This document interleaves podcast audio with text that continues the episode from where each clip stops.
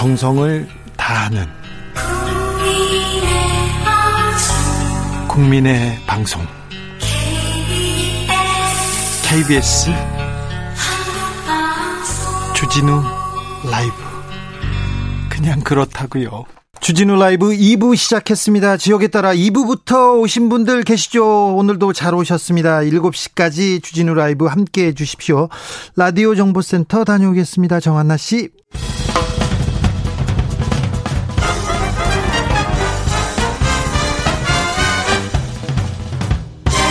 훅 인터뷰 모두를 위한 모두를 향한 모두의 궁금증 훅 인터뷰. 작년 1월에 코로나 첫 확진자가 나왔습니다. 그리고 지난 2월 말 첫 백신 접종이 있었고요.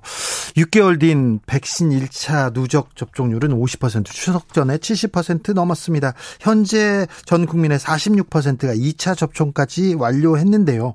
정부는 일반 국민이 국민이 80% 이상 백신 접종을 완료하는 10월 말 단계적 일상 회복 시점이라고 밝혔습니다. 앞으로 백신 접종 계획 어떤지 들어보겠습니다. 박혜경 질병관리청 코로나 접종 시행 반장 안녕하세요. 네, 안녕하십니까? 네, 고생 많으십니다.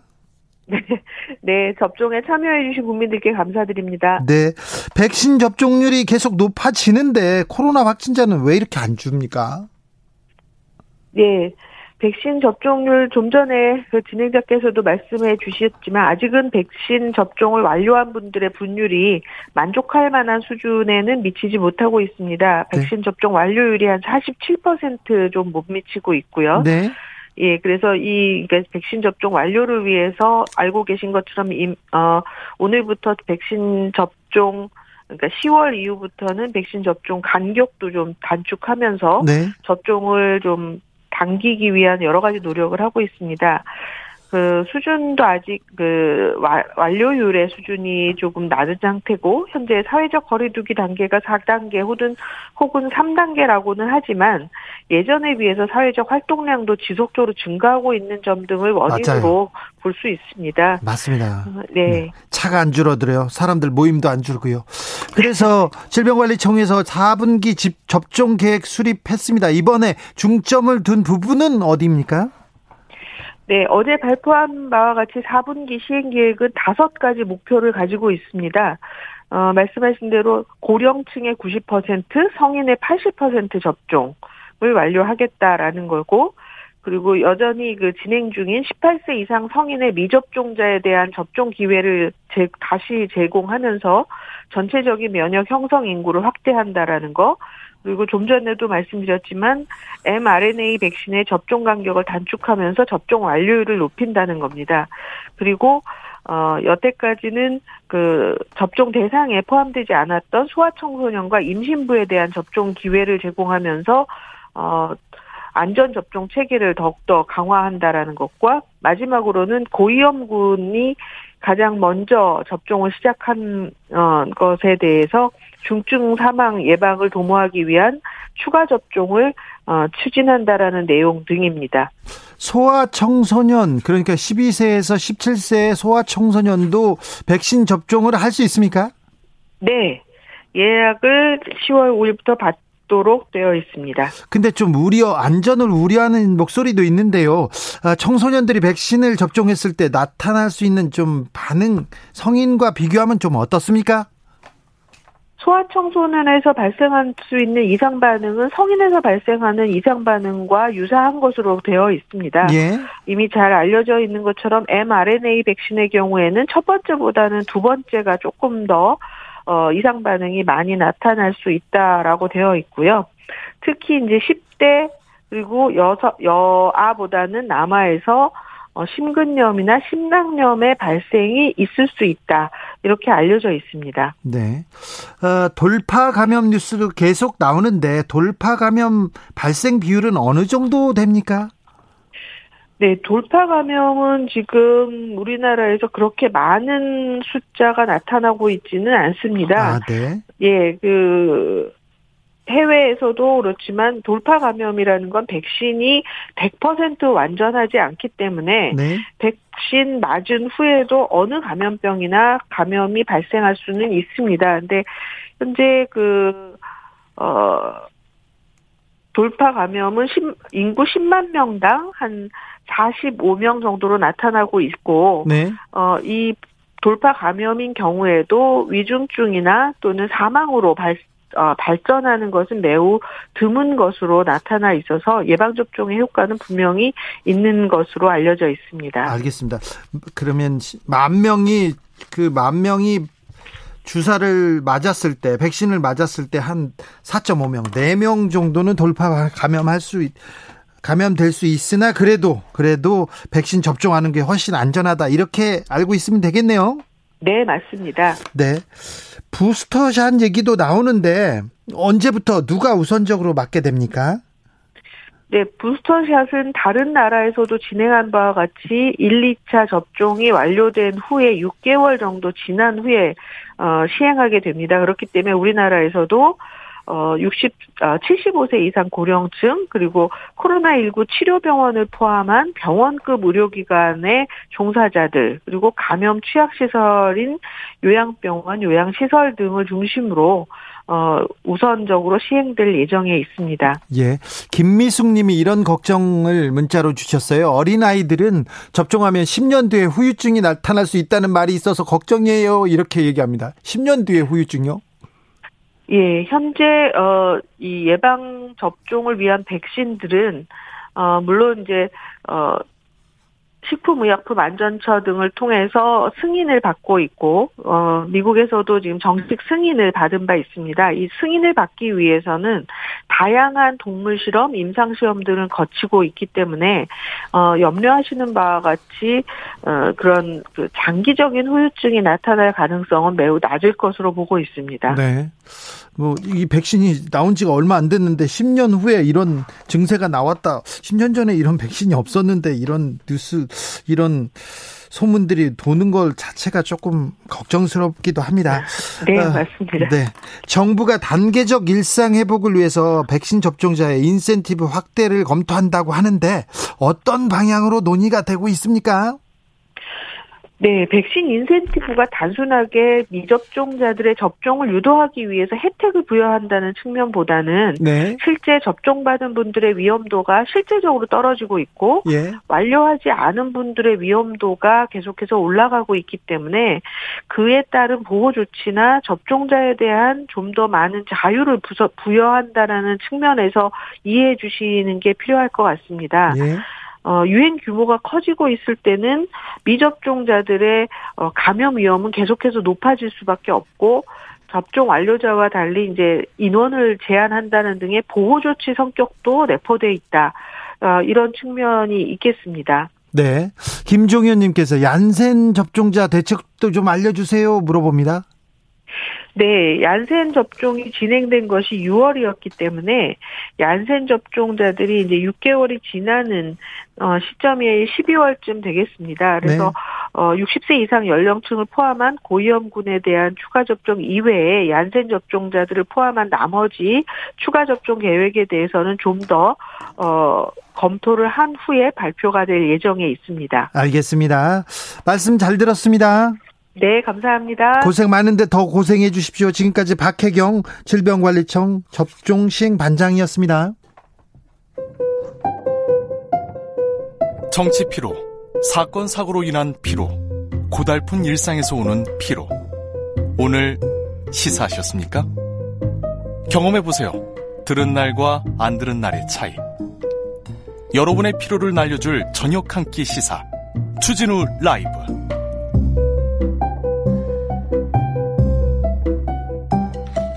흑 인터뷰 이어가겠습니다. 이번에는 북한으로 가보겠습니다. 얼마 전까지만 해도 대화할 것처럼 정상회담을 얘기하더니 오늘은 미사일을 쏩니다. 북한의 속내 궁금한데요. 북한 오늘자 노동신문 논설에서 모든 것이 부족하고 어려운 지금 힘든 시기일수록 사상을 다잡아야 한다. 이렇게 얘기합니다. 아, 어려운 시기를 직접 얘기하는 걸 보니 조금 변화가 있을 수도 있을 것 같습니다. 북한 상황 짚어봅니다. 정세현 전 통일부 장관 안녕하세요. 예. 어, 김여정 부부장이 정상회담을 얘기하더니 그 다음에는 또 미사일을 쏘았네요. 아 정상회담 얘기를 하면서 네. 그 담화에 이중 기준은 참 옳지 못하다 그러지 않았어요? 네. 자기들이 하는 군사 행동은 모조리 도발이고 네. 남쪽에서 하는 그 군사 행동은 그 자유 자유력을. 강화하기 위한 네. 것이다. 뒤집어 얘기하면 자기들도 자유력을 강화하기 위해서 하는 건데 그걸 도발이라고 그러고 어 우리 거는 아 그러니까 자기 거는 도발이라고 그러고 어 남쪽 남쪽에서는 무조건 자기들은 정당하다고 하는 그거는 좀 어 옳지 않다. 네. 이번에 이게 그렇게 복잡하게 아니 사거리가 길거나 또는 그 탄도미사일급은 아닌 것 같아요. 네. 탄도미사일은 유엔 제재에도 어, 걸릴 수 있는 그런 그, 그 위험한 건데 이번엔 그건 아니고 사거리도 짧고 그다음에 예, 저공으로 저공으로 어, 미사일을 쏜 것 같은데 사거리가 되게 한 200km 정도 나온 것 같아요. 동해 바다 쪽으로 떨어졌지만 그걸 쏘았는데 이쪽에서 또 도발이라고 할지 그걸 한번 테스트는 일종의 소위 그 리트머스 시험지처럼 네. 띄운 것 같아요. 밀당 비슷한 건가요? 그렇지. 네. 그러니까 다행히도 이제 우리 NSC 이 상임위원회 긴급 회의에서 어 도발이라는 표현은 안 쓰고 네. 여러 가지 정세를 지금 과- 안정적으로 관리해 나가야 되는 그런 상황에서 그러니까 김여정 부부장이 정상회담도 제안하고 있는 그런 상황을 예. 암시적으로 얘기하는 거죠. 그런 상황에서 조금 이런 것은 좀 이런 행동은 유감이다. 예. 그러면 북한이 화내지는 아니에요. 아, 그렇습니까? 네. 7305님, 미국이 빨리 결정해라. 자기들 급하다. 이런 뜻인가요? 이렇게 아까 노동신문 사설 얘기를 이렇게 해석하시는 분이 있습니다. 음, 네. 그리고 미국이 지금 남북 간에 먼저 그 공동연락사무소 재설치라든지 정상회담 하는 것은 남북 간의 문제 아니에요. 네. 그걸 또 미국이 결정을 하고 그런 것은 굉장히 뭐라 그럴까 이 그 미국이 모든 걸 결정한다고 그러는 철학에서 나온 거기 때문에 네. 옳은 얘기는 아닌 것 같고 아, 그 남북이 그럼- 지금 대화할 수 있다. 그렇지 종전 선언은 어차피 시간이 많이 걸리는 거고 예. 거기는 미국도 들어와야 되고 중국도 들어와야 됩니다. 네. 그러니까 순서로 잡는다면은 김 김여정 부부장이 에, 그 담화에서 내놓은 게 종전선은 공동연락사무소 재설치 그다음에 에, 남북 정상회담 이렇게 세 가지를 내놓았는데 순서로 친다면은 공동연락사무소 재설치 그다음에 남북 정상회담 그러면서 종전선언이 될 수 있는 그런 여건이나 분위기를 만들어 나가는 식으로 접근해야 될 거예요. 예. 남과 북은 급하게 급 번개로 만난 적도 있었습니다. 그렇지. 2018년 5월 26일 날. 네. 그러니까 네. 아, 만난 경험이 있으니까 빨리 만나실 수도 있어요. 정상회담 정상들이. 아, 근데 이제 그때는 4월 27일 날 판문점에 남북 정상회담을 해서 여러 가지 좋은 합의를 해놨는데 에, 북미 정상회담으로 건너가기 위해서 한국이 그때 다리를 놓고 있을 때예요. 네. 근데 이제 미국의 트럼프가 갑자기 무슨 심통이 났는지 모르지만 5월 24일인지 김정은과 회담을 하지 않겠다는 식으로 편지를 공개해 버리니까 그것을 봉합하기 위해서 우리 대통령이 급하게 에, 판문점으로 김정은 위원장을 불러냈죠. 그러니까 네. 자기들이 이제 급하니까 예. 왜냐하면 남쪽의 문재 문재인 대통령 얘기를 잘 들어야만 트럼프 대통령을 만날 수 있다는 계산이 있었기 때문에 그렇게 급하게 됐지만 이번에는 그렇게 에, 급작스럽게 뭐 그야말로 번개불에 콩고 먹는 식으로 정상회담 오기는 어려울 겁니다. 아니 근데 식량난도 있고 그다음에 음. 백신도 필요하고 급한 상황이니까 조금 손을 내밀지 않을까요? 아니 글쎄 이제 그런 것 때문에 에, 남북 관계 특히 있는 남북 간의 대화를 복원하려고 그러는 것은 그건, 그건 뭐 틀림없는데 예. 아무리 그래도 그렇지 그 자존심 있는데 네. 급하다고 막 그냥 그쪽에 서두를 서두를 서두르지는 않을 겁니다. 그렇습니까? 음, 지금 그 통신선 전화 통신선 지금 그 13일 날 이후에 전화를 받지 않는데 왜 전화를 안 받아요? 한미연합훈련 하지 말아달라고 그랬는데 연합훈련을 하니까 전화를 끊어버렸지 그야. 네네. 어, 내가 다른 방송에서도 얘기했지만 한미연합훈련을 그냥 강행하면은 그건 전화는 끊어진다. 네. 네, 연합훈련 하니까 전화는 끊어지만 이제 이렇게 정상회담을 하고 그다음에 공동연락사무소 재설치하고 종전선언 문제를 논의하려면은 어차피 남북 당국 간에 적어도 장관급 회담은 빨리 열어야 됩니다. 네. 그러려면은 그런 문제를 협의하기 위해서 매번 방송에다 대고 쏘아서는 안 되고 예. 있는 전화 그거 받으면 되는 거야. 통신 연락선 그 받으면 저 다시 재개 저 네. 그 재개 어 가동을 재개하면 되는데 근데 지금 일부에서는 저희들이 끊었으니까 저희들이 먼저 그 이, 재가동 시키면 되는 거 아니냐는 식으로 평, 어, 얘기하는 사람들이 있대요. 근데 네. 지금 저희들이 끊었기 때문에 자기네들이 끊었지만 이쪽에서 김정은 김진 아, 김여정 그 부부장이 정상회담이나 무슨 연락사무소 재설치 같은 얘기를 어그저 제안했는데 그거는 남북 당국 간의 대화를 빨리 하자는 얘기예요. 예. 그러려면은 이쯤 됐으면은 지금 통일부 장관 정도가 나서 가지고 아 좋다 그런 김여정 부부장이 제안한 여러 가지 남북 관계와 관련된 사안들을 논의하기 위해서는 도리없이 장관급 회담으로부터 시작해야 되겠다. 장관급 회담 해봐 가지고 가령 통신 음, 연락사무소 공동 연락사무소 재설치 같은 것은 어뭐 국장급 과장급에서 또 협의를 해야 될 그 일도 있어요. 그러나 하여튼 회담을 해야 되는데 그러기 위해서는 통신 연락선을 빨리 복원을 해라. 네. 아, 늦어도 지금 막 10월 1일부터는 전화를 좀 받아라 하는 얘기를 할 필요가 있어요. 좀 밑에 물 밑에서는 하고 있겠죠? 아니 근데 그 뭐 그렇게까지 물밑에 글쎄요. 음, 박지원 원장이 국정원장이 좀 김여정 그 부부장과 어그 하트라인으로 좀 통하는 것 같아요. 네. 아 그래요?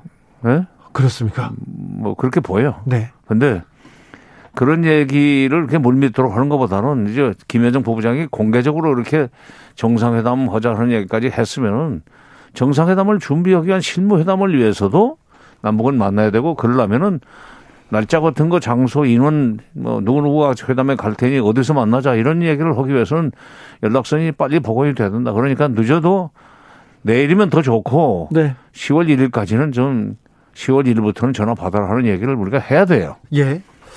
듣자 하니까 지금 통일부 장관은 10월 3일 독일 통일 30주년 기념 행사 때문에 에, 뭐 독일로 곧 떠날 것 같은데 가기 전에 그 좀 일을 해놓고 가야 될 것 같아요. 알겠습니다. 통일부 장관이 좀 열심히 더 일을 해야 될 것 같습니다. 김여정 부부장이 네. 지금 북과 남이 서로 생트집 잡으면서 시간 낭비할 시간이 없다 이런 얘기도 했어요. 지금이 조, 좋은 대화를 하기 좋은 시간인 거죠. 좋은 때인 거죠. 그러니까 이 문재인 정부가 지금 임기가 몇 달 안 남았지만 네. 그래도 임기가 끝나기 전에 뭔가 남북 관계를 다시 원상 회복시켜 놓고 떠나려고 하는 것은 이제 판독을 한 거예요, 그 사람들이. 그렇죠.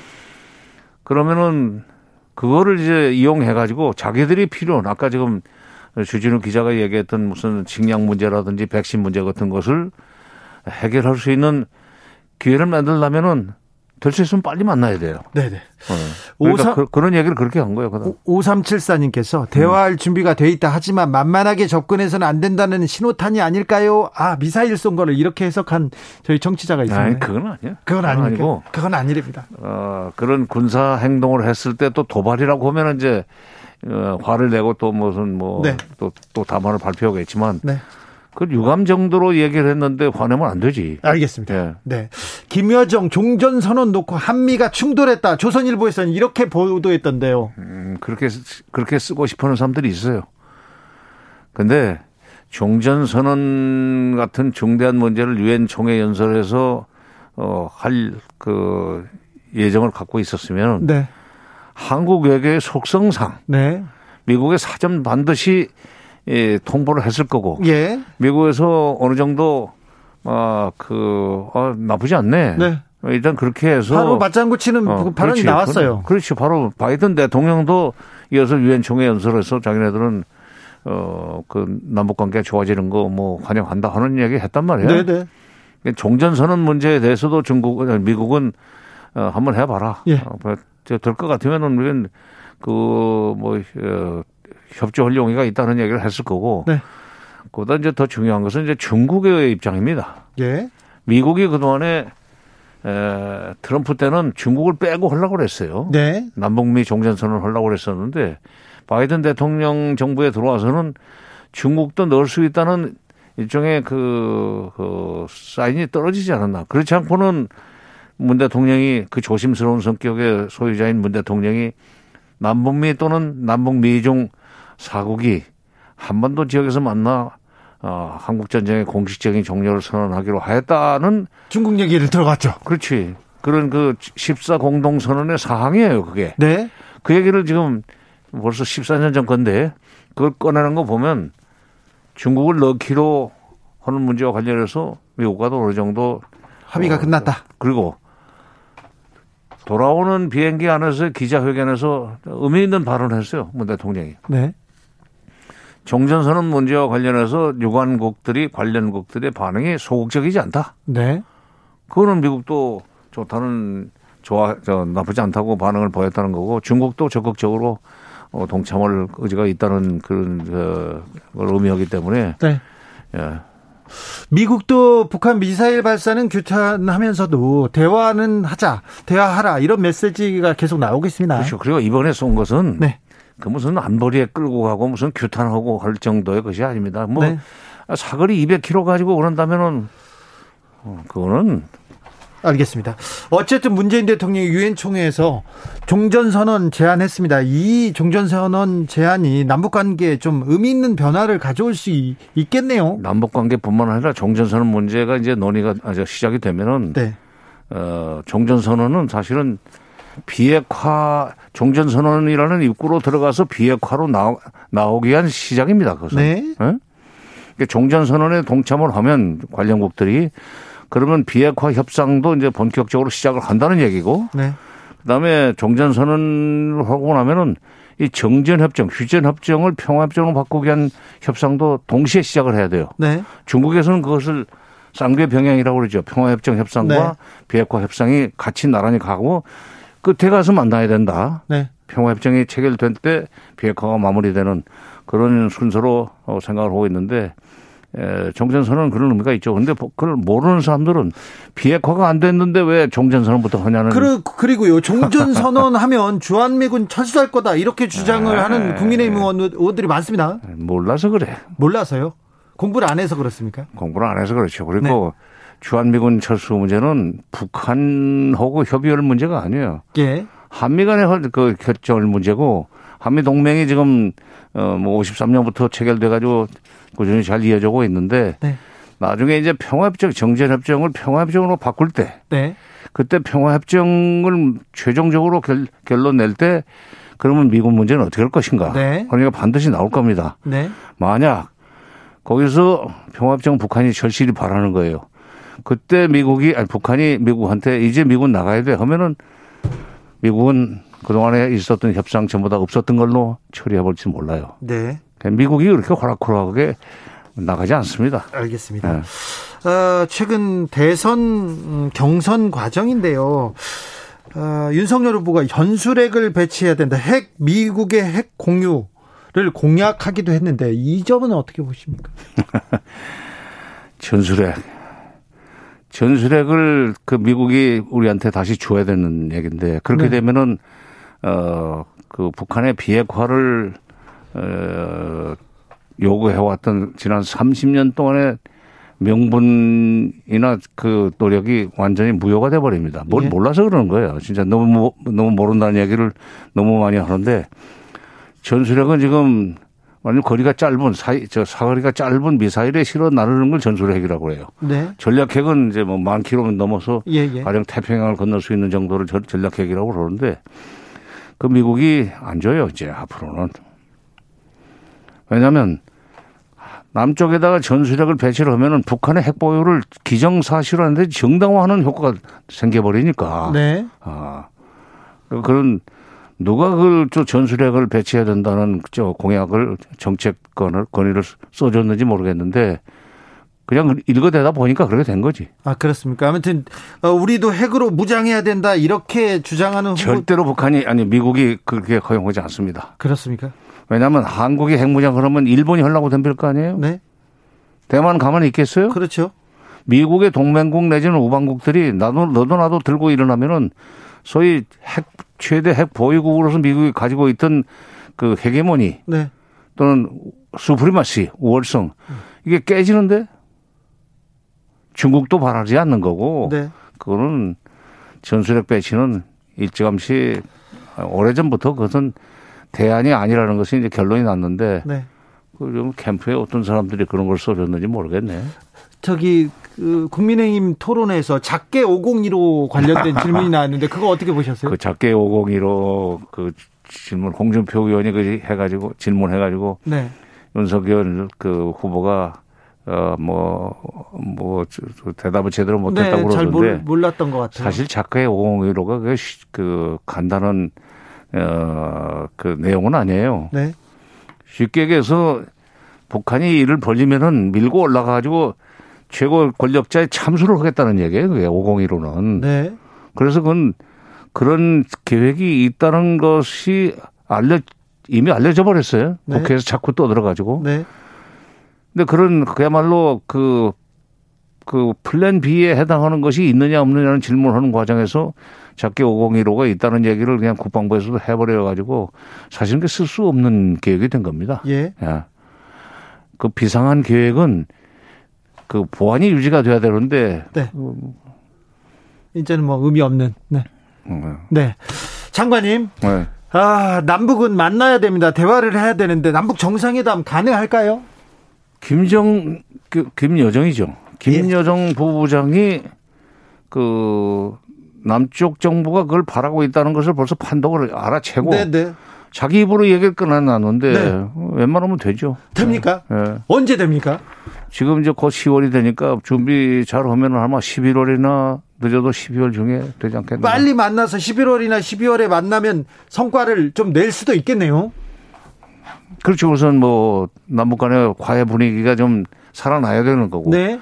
그게 중국한테도 절대적으로 필요해요. 예. 베이징 올림픽을 2월 2일 날 개막하는데 네. 그 베이징에서 가까 제일 가까운 거리에 있는 한반도가 저희들끼리 티격태격하는 그렇게 되면은 그- 그 베이징 올림픽이 평화적으로 치러지지가 않지. 예. 그러니까 아마 남북이 정상회담을 하기 할 수 있도록 중국이 적극적으로 밀 지, 지원하려고 봅니다. 아, 그렇습니까? 그렇게 그러니까 중국이 지원한다는 얘기는 뭐냐면은 북한이 정상회담 준비하는 과정에서 쓸데없이 턱없, 턱없이 많은 요구를 제, 제, 제기하지 않고 뭐- 일단 모양새를 만들어라. 네. 그런 식으로 어, 중국이 역할을 해 주려고 봐요. 다른 갈등도 조금 더, 덜, 더 만들지는 않을 것 같아요. 그러면요. 그런데 네. 어, 또 이렇게 남북 정상회담을 또 우려 섞인 시선으로 보는 사람들도 있어요. 그런 뭐, 사람들은 꼭 뭐, 뭐가 걱정이야? 그 얘기는 해야 되는데 대화는 해야 되는데 대화하는 것조차도 저, 저 대선 앞두고 쇼한다 이렇게 얘기하는데 선언적인 내용 말고 조금 실질적인 성과를 걷어낼 수도 얻어낼 수도 있겠죠. 정상회담을 해가지고 네. 2018년 4월 27일 날 그리고 그 그 해 9월 19일 날 평양 4월 27일 날 평, 저 판문점 선언 919 그, 저919 그 평양 선언 다시 그 내용을 재확인하고 성실하게 이행하기로 했다는 합의만 나와도 네. 다음 정부는 보수 정권이 들어서 가지고 완전히 뒤집을 그 것이 아니라면 정말로 밥상을 완전히 차려 가지고 네. 정부가 국민들을 국민들을 위해서 평화 평화 분위기를 만들 수 있는 이그 기반을 조성해 주는 거예요. 네. 그러니까 새로 무슨 남북 간의 그 정상들이 만나 가지고 새로운 내용을 만들기 위해서 밤을 새고 할 일은 없습니다. 네, 네. 그러니까 4.27 선언과 9.19 선언의 재확인 및 성실한 이행 이거를 약속하는 정도로만 하고 그리고 그걸 이행하기 위한 여러 가지 하부 구조를 짜놓으면 되는 거고 그 시간도 별로 안 걸리고 그렇게 되면은 미국도 이제 남북 관계를 어, 적극적으로 밀어주면서 내 생각에는 우리가 서둘러서 미국을 설득해 가지고 뭐 그 북한한테 좀 백신 좀 주라고. 네. 어? 왜냐면 이 거의 2,500만인데 네. 2,500만 인구 중에 지금 18세 이상만 계산하면은 그게 뭐 얼마가 될지 정확하게 숫자를 모르지만 아마 한 1,600, 700만이라고 봅시다. 네. 3천만 도스 정도 주겠다. 그다음에 1차적으로 뭐 300만 원 주겠다. 4, 400만 원, 400만 도스를 주겠다는 식으로 하면은 그동안에 북한이 미국과 만나는데 적대시 정책을 철회해야만 된다는 것을 아주 고집스럽게 에, 그 주장해 왔었는데 그 적대시 정책 철회 요구 그런 슬그머니 사라지고 네. 미국과 바로 만나서 핵 문제 협상을 시작할 수 있는 마중물이 될 겁니다. 네. 11월이나 12월에 만나면 또 2월에 또 베이징에서 또 만날 수 있고요. 아, 대화를 하면 참 정말 좋겠습니다.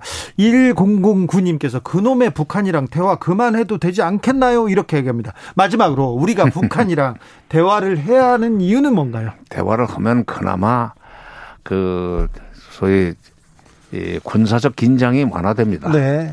군사적 긴장이 고조되면은 남북 관계가 끊어져 있을 때는 남북 대화가 중단되거나 경색돼 있을 때는 북한이 사소한 군사 행동으로도 우리 국민들은 불안해해요. 그렇죠. 또 우리도 거기에 대응해야 되니까 가령 뭐 SLBM 발사 실험도 하고 또 무슨 뭐 미국에서 무기도 도입하고 이러다 보면 그야말로 에스컬레이트 돼 가지고 어 그러면 이게 군사 군비 경쟁의 굴레 속에 그 본의 아니게 빠져버리면은 예산 낭비도 많고 네. 근데 이제 남북 대화가 되면은 북한도 굉장히 조심을 해요. 네. 군사적 긴장을 일으키지 않습니다. 네. 그러면 그 평화로운 분위기는 5천만 국민의 것이단 말이야. 그렇죠. 예. 네. 그러니까 북한이 얄미워도 네. 얄미워도 북한을 따독거려 가면서 그 군사 행동을 하지 않도록 끌고 가야 될 책임이 분당국인 대한민국 대통령의 가장 큰일 이에요. 네. 한국 1인당 방위비 부담금이 130만 원이 넘는데 이건 일본의 3배가 넘고요. 아, 미국 미국 이, 그 다음에는 우리나라가 거의 국방비 비중이 크지 않습니까? 바로 그러니까 바로 그 이유 때문에도 그러니까 북, 남북 관계가 좋아지면은 네. 좋아지면은 그 서로 그 국방 국방력 강화에 신경 안 써도 됩니다. 네. 옛날 얘기지만은 94년 어, 김영삼 대통령과 김일성 주석이 정상회담을 하려고 할 때도 그때 우리가 우리의 경제력을 이용해서 북한을 우리 편으로 만들면 군사적 긴장은 현저하게 완화될 겁니다. 그랬더니 김명삼 대통령이 그랬어요. 나는 그때 이제 통일 비서관이었기 때문에 그 비화를 네. 얘기하는 건데 그래 돈 주면 안 되겠나? 경제 협력과 군사적 긴장 완화를 이렇게 그 완전히 그 하나의 그, 그 구조 속에 엮어버리는 거예요. 네. 그랬을 경우에 우리 국민들이 이제 그 국방 아니 우리 그저 국가 예산에서 국방비는 현저하게 줄어들 수 있고 그 돈을 복지에 돌려 쓰고 교육에 투자할 수 있게 된단 말이에요. 네. 그러니까 미워도 북한을 그렇게 끌어안아야 되는 것은 국가 예산을 좀 더 국민들한테 유리한 쪽으로 도움이 되는 쪽으로 쓰, 쓰기 위해서도 필요한 일이에요. 네. 어. 그 대화는 필요합니다. 필요해요. 우리는 평화를 평화를 가지고 이렇게 어, 타협할 수 없습니다. 음, 그럼. 네. 알겠습니다. 여기까지 들을까요? 네? 여기까지 들을까요? 아, 뭐 가라면 가야지. 뭐. 네. 오늘 말씀 감사합니다. 정세현 예. 전 통일부 장관이었습니다. 예. 교통정보센터 다녀오겠습니다. 김한나 씨.